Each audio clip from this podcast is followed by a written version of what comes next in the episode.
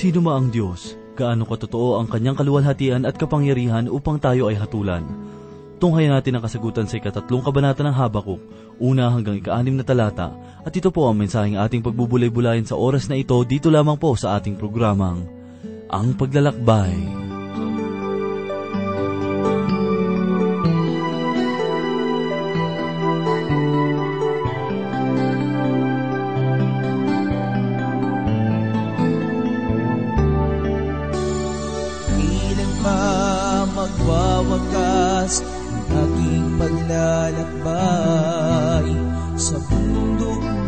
pagsubok na aking nilalakaran.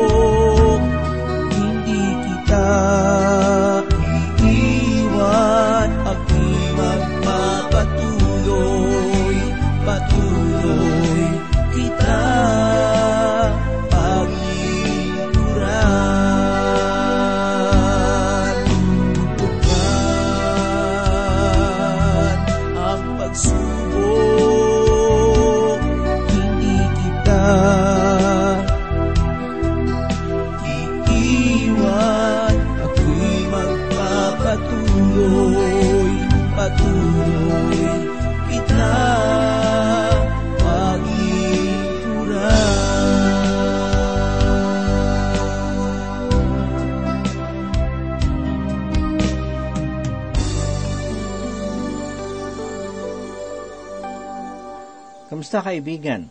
Sana kayo ay nasa maayos na kalagayan at handang makinig at matuto ng salita ng Diyos. Ako po si Pastor Dan Abangco, ang inyong tagapanguna. Tayo po ay mag-aral ng salita ng Panginoon. Nakatitiyak ba tayo sa muling pagparito ni Heso Kristo? Sa ikasyam na kabanata ng sulat para sa mga Hebreyo, talatang 27 at 28 ay ganito po ang sinasabi, at yamang itinakda sa mga tao ang mamatay na minsan, at pagkatapos nito ay ang paghuhukom. Ay gayon din naman si Kristo, na inihandog na minsan upang dalhin ang mga kasalanan ng marami, ay magpapakita sa ikalawang pagkakataon, hindi upang harapin ang kasalanan, kundi upang iligtas ang mga sabik na naghihintay sa Kanya.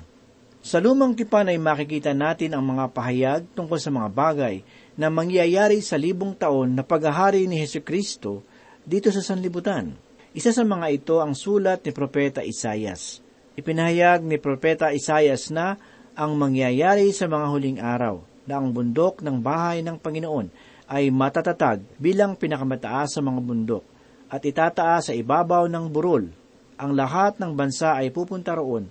Maraming tao ang darating at magsasabi, Halina, kayo at tayo ay umahon sa bundok ng Panginoon, sa bahay ng Diyos ni Jacob, upang turuan niya tayo ng kanyang mga daan, at tayo'y lumakad sa kanyang mga landas, sapagkat mula sa Zion ay lalabas ang tagubilin, at ang salita ng Panginoon mula sa Jerusalem, kanyang hahatulan ang mga bansa, at magpapasya sa maraming tao, at kanilang pupukpukin ang kanilang mga tabak upang maging mga susod, at ang kanilang mga sibat ay maging mga karit. Ang bansa ay hindi magtataas ng tabak laban sa bansa o matutupa ng pakikidigma. Sa aklat ng pahayag, ang mga kataga na libong taon ay anim na ulit na ipinahayag. Sinasabi ng ilan na dahil sa ito lamang ang bahagi ng banal na kasulatan na nagpapahayag tungkol sa libong taon, ay hindi ito maaaring tanggapin. Mga kaibigan, sa aking sariling pananaw, kung ito ay isang beses lamang sinabi, ay sapat na ito. Subalit, kung ang Espiritu ay nagbibigay ng diin sa pamamagitan ng anim na beses nitong pag-uulit, ay tiyak na malinaw ang kahulugan nito. Laging pinabubulaanan ng Diablo ang katotohanan ito. Laging naiswasakin ng Diablo ang mga bahagi ng banal na kasulatan mga giliw na tagapakinig, tayo ay naghihintay sa kanyang pagbabalik at minimithi natin ang kanyang kaharian. Itinuturo sa atin ng banal na kasulatan ng katotohanan. Tunay na kawili-wili ang mga salita ng Diyos. Basahin natin ito at isalig ang ating pag-asa dito. Tunay na mahalaga ang matapat nating pagbabasa sa banal na kasulatan. Sa unang kabanata, talatang ikalabing isa ng aklat ng mga gawa, ay ipinahayag ni Apostol Lucas ang ganito, na nagsabi, Kayong mga lalaking taga Galilea, bakit kayo'y nakatayong tumitingin sa langit? Itong si Jesus na dinala sa langit mula sa inyo ay darating na gaya rin ng inyong nakitang pagpunta niya sa langit. At gayon din ay matatagpuan natin sa ikaapat na kabanata ng unang Tesalonika talatang ikalabing anim ang ganito, sapagkat ang Panginoong mismo ang bababa mula sa langit na may sigaw, may tinig ng arkanghel at may trumpeta ng Diyos, at ang mga namatay kay Kristo ay babangon muna.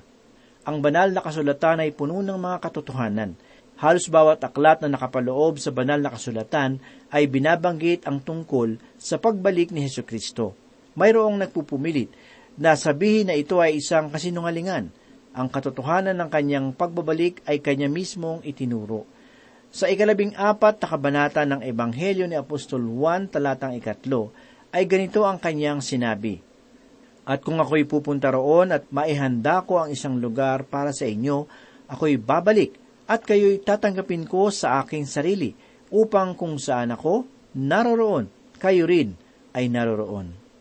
Sa kanyang kamatayan, ay nalalaman niyang muli siyang babangon sa ikatlong araw – Nalalaman niyang aakyat siya sa trono ng kalangitan. Nalalaman din niya na siya ay magiging tagapamagitan sa kanyang panahon. Ang kanyang plano ay kunin ang simbahan dito sa sanlibutan. Darating siya upang pagkaisahin sa ating mga mahal sa buhay na nauna na sa atin. Siya ay muling paparito upang iligtas tayo sa galit ng panahon ng kapighatian. Pinahayag ni Apostol Pablo sa ikalawang sulat niya para sa mga taga-Tesalonika ikalawang kabanata, mula una hanggang ikatlong talata, ganito po ang sinasabi. Ngayon, hinihiling namin sa inyo mga kapatid, tungkol sa pagdating ng ating Panginoong Heso Kristo at sa ating pagkakatipon sa Kanya, na huwag kayong madaling matinag sa inyong mga pag-iisip at huwag din namang mabagabag sa pamamagitan ng Espiritu.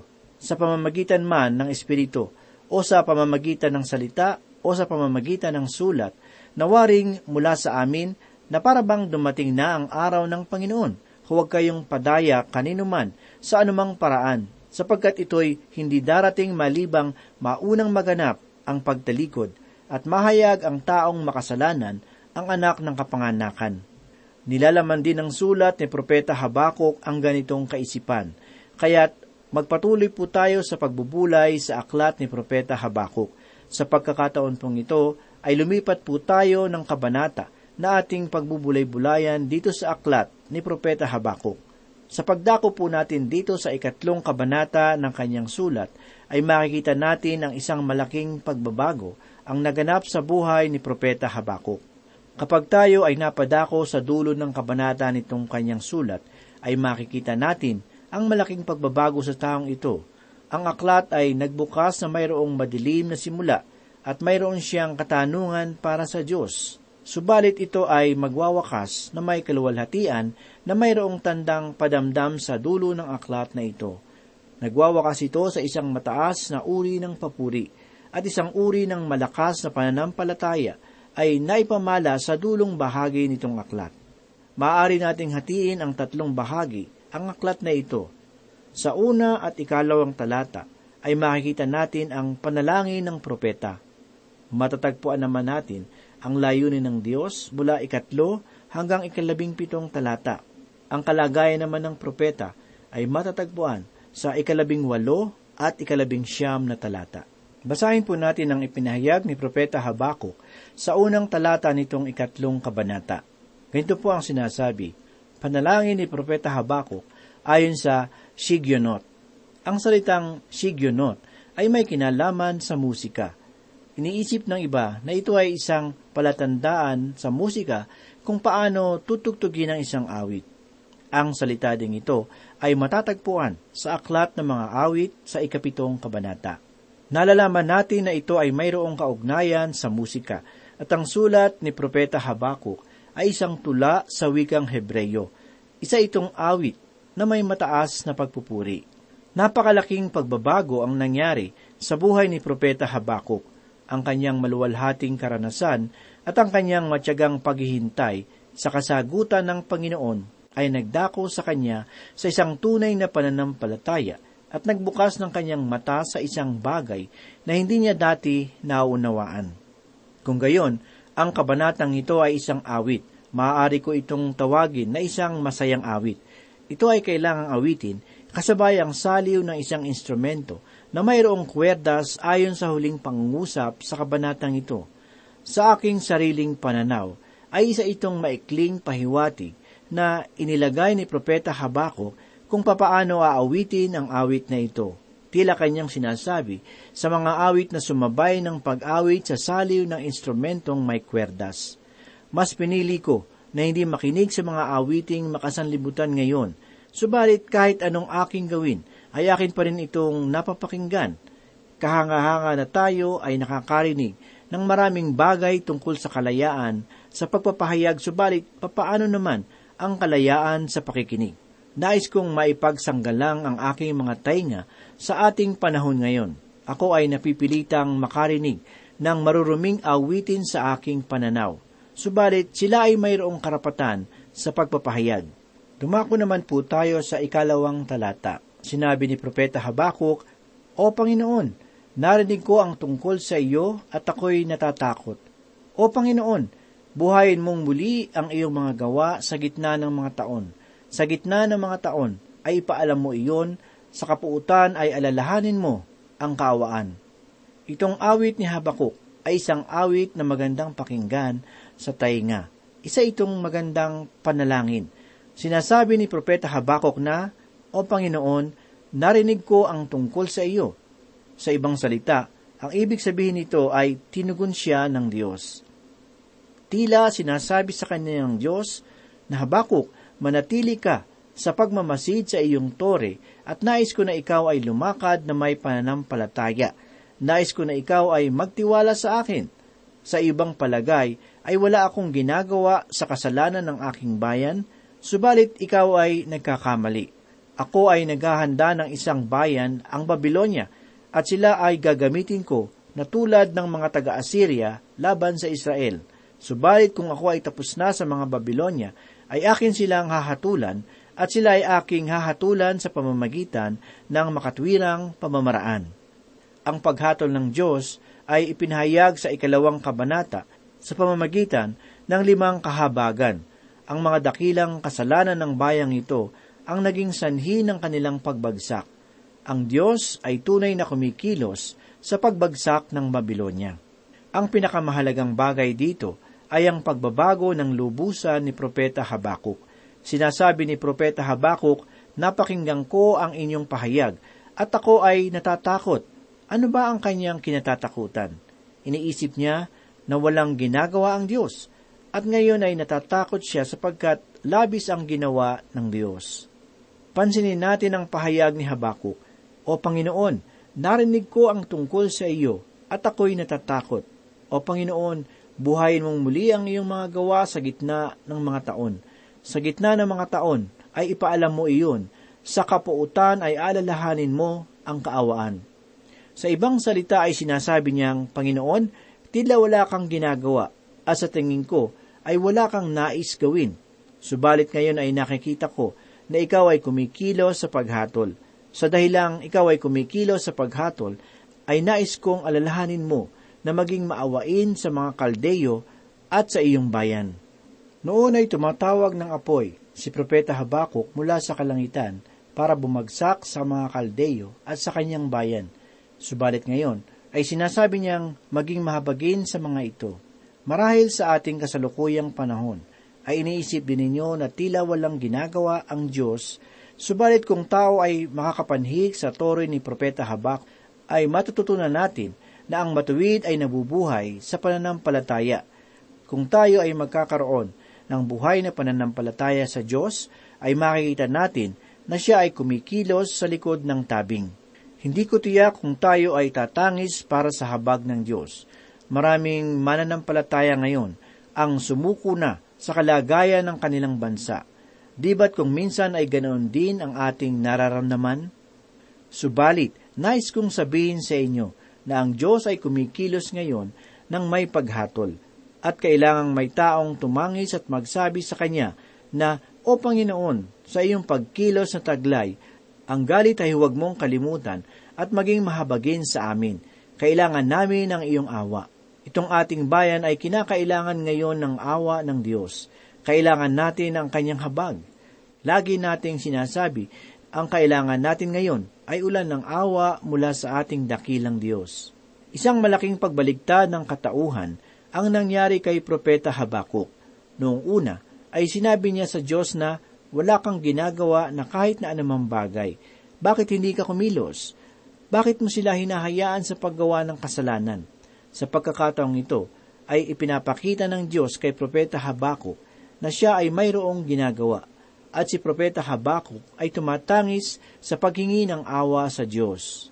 Kung nalalaman lang natin kung gaano kalaki ang pagkilos ng Diyos sa paghatol, sa aking sariling pananaw ay magiging sanhi ito ng pagluhod ng ating bayan sa harapan ng ating dakilang Diyos.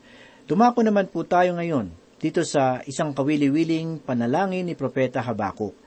Sa katunayan, itong panalangin ni Propeta Habakuk ay isang pagpapahayag ng mga bagay na ginagawa ng Diyos sa kasaysayan ng Israel. Kung pagbabatayan ang mga bagay na kanyang ginawa noong nakalipas, ay nagnanais siyang muli itong gawin sa panghinaharap at iyon ang itinuturo dito. Makakaasa kayo na itutuloy ng Diyos ang mga bagay na kanyang ginagawa noong nakalipas. Ito ay isinulat sa atin ni Apostol Pablo sa unang kabanata ng Pilipos talatang ikaanim na ganito po ang sinasabi, Ako'y panatag sa bagay na ito, na ang nagpasimula sa inyo ng mabuting gawa ay siyang magtatapos nito hanggang sa araw ni Heso Kristo. Mga kaibigan, nagsimula na bang gumawa ng mabuti sa inyo ang Diyos? Di ba't sa katotohanan ay pinakaabot kayo ng Diyos sa panahong kasalukuyan? Siya ay nagpasimula ng gumawa sa inyong buhay at makatitiyak kayo na kanya itong gagawin hanggang sa panahon na muling pumarito si Yesu Kristo. Iyon ang ating kasiguruhan, ang kasiguruhan itong awit ni Habakuk. Sa bahaging ito ay naniniwala ako na mayroong tatlong lalaki na nasa likod nito. Gayunman, wala ni isa sa kanilang mga pangalan ang nabanggit, sapagkat ito ay hindi isang awit tungkol sa mga ginawa ng tao, kundi ito ay awit tungkol sa mga ginawa ng Diyos para sa tao. Kung kaya't ang pangalan ng mga lalaki ay hindi naipahayag dito, maraming mag-aaral ng salita ng Diyos ang naniniwala na dalawang lalaki lamang ang naririto. Ngunit ako ay naniniwala na ipinahayag dito si Abraham, Moises at si Josue. Gayunman ay pakiramdam ng marami na tanging si Moises lamang ang ipinahayag mula sa ikatlo hanggang ikasampung talata. Ipinahayag naman ni Propeta Habakuk sa ikatlong talata ang ganito, Ang Diyos ay dumating mula sa Teman, at ang banal mula sa bundok ng Paran. Sela, ang kanyang kaluwalhati ay tumakip sa mga langit, at ang lupay puno ng kanyang kapurihan.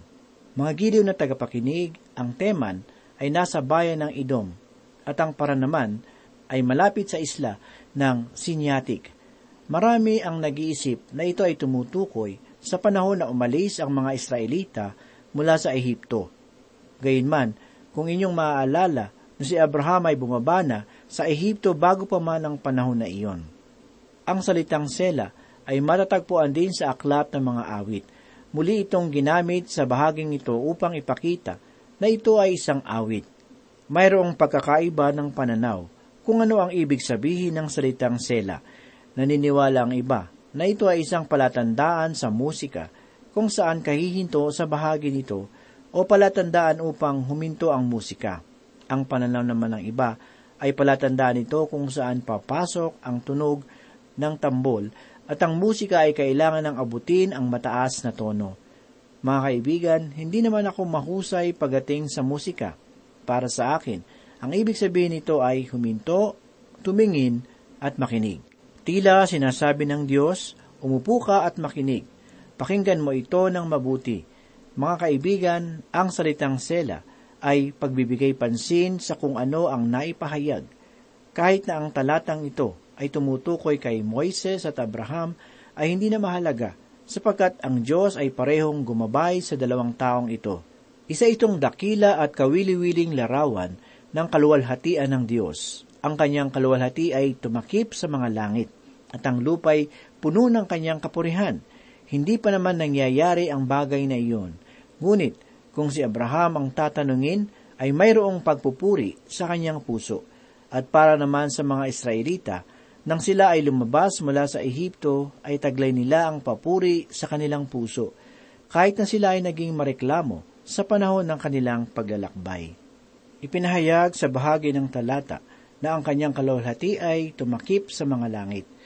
Kailangan nating humanga bilang mga mananampalataya sa kaluwalhatian ng Diyos. Siya ay makapangyarihan, kakangahanga at kawili-wili. Sa ikaapat namang talata ay ito naman po ang pahayag ni Propeta Habakuk. Ang kanyang ningning ay parang liwanag. May mga sinag na nagliliwanag mula sa kanyang kamay, at do'y kinubli niya ang kanyang kapangyarihan. Makikita natin sa bahagi ng talata, ang mga katagang ang kanyang ningning ay parang liwanag. May mga sinag na nagliliwanag mula sa kanyang kamay. Alam naman nating lahat na kapag sumisikat ang araw, ay nakikita natin ang mga sinag nito. Ito ay isang larawan na ipinapakita sa atin ng muling pagparito ni Yeso Kristo. Sa aking sariling pananaw, kung muling pumarito si Yeso Kristo, upang kudin ang kanyang simbahan palabas ng sanlibutan, ang kaluwalhatian ay makikita roon, tulad ng oras ng kanyang kapanganakan sa Bethlehem. Iyon ay magiging makatotohanan kapag siya ay pumarito sa sanlibutan upang itatag ang kanyang kaharian. Makikita rin natin sa bahagi ng talata ang mga katagang dooy ikinubli niya ang kanyang kapangyarihan. Sa ibang salita, ay binalot siya ng kanyang kaluwalhatian kaya't siya ay hindi natin makikita. Alamin naman po natin ang ipinahayag ni Propeta Habakuk sa ikalimang talata na nagsabi, sa unahan niya ay nagpapauna ang peste at ang salot ay malapit na sumusunod. Ito ay maaaring tumutukoy sa panahon ni Moises sa Ehipto at sa sampung salot na pinadala ng Diyos. Subalit ito ay maaari ding tumutukoy kay Abraham na pumaraon sa Ehipto sapagkat mayroong tagutom at peste sa lupain. Pakinggan naman po natin ang ipinahayag ni Propeta Habakuk sa ika-anim na talata. Kanya pong sinabi, Siya'y tumayo at sinukat ang lupa. Siya'y tumingin at niliglig ang mga bansa. At ang mga walang hanggang bundok ay nangalat. Ang mga burol na walang hanggan ay nagsiyukod. Ang kanyang mga pamamaraan ay walang hanggan. Ipinahayag din sa bahagi ng talata na ating nabasa ang mga katagang siya'y tumayo at sinukat ang lupa. Alalahanin natin na sinabi ng Diyos kay Abraham na ibibigay ko sa iyo ang lupain. At ito ang kanyang sinukat para sa kanya. Ang mga katagana, siya ay tumingin at niliglig ang mga bansa, at ang mga walang hanggang bundok ay nangalat. Ang mga burol na walang hanggan ay nagsiyukod. Ang kanyang mga pamamaraan ay walang hanggan. Mga kaibigan, ang awit na ito ay tunay na kahanga-hanga. Ang kanyang mga pamamaraan ay pangwalang hanggan. Mga giliw na tagapakinig, sa ating pagbubulay ngayon ay nabanggit ang mga pangalan ni na Abraham, Moises, at mga tauhan sa Biblia na nagpakita ng kanilang dakilang pananampalataya. Kung ang mga taong ito ay nagpamalas ng kanilang pananampalataya, ay panghawakan natin ang mga bagay na ginawa ng Diyos sa kanila, ay maaari din niyang gawin iyon sa atin.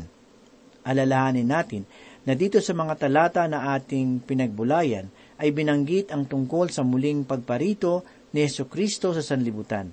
Kaya't ang Diyos ay nangungusap sa inyo ngayon sa pamamagitan ng kanyang mga salita.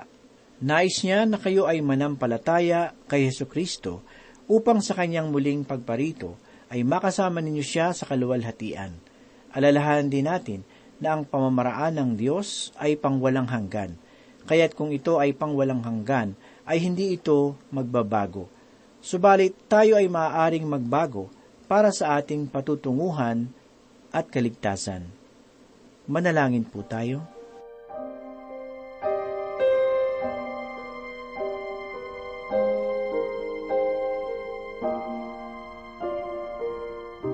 Muli po kami nagpapasalamat, muli po kami nagpupuri Panginoon muli sa iyong mga salita. Salamat Panginoon, dahil alam namin na ikaw ay babalik upang kami ay iyong kunin. Marami pong salamat sa katotohanan ito. Ito ay nagbibigay sa amin ng pag-asa upang kami po ay patuloy na maglingkod sa iyo at patuloy na maging matapat sa iyo. Tulungan mo po kami na maging pagpapala sa aming kapwa. Ito po ang aming samot dalangin sa pangalan ni Jesus. Amen.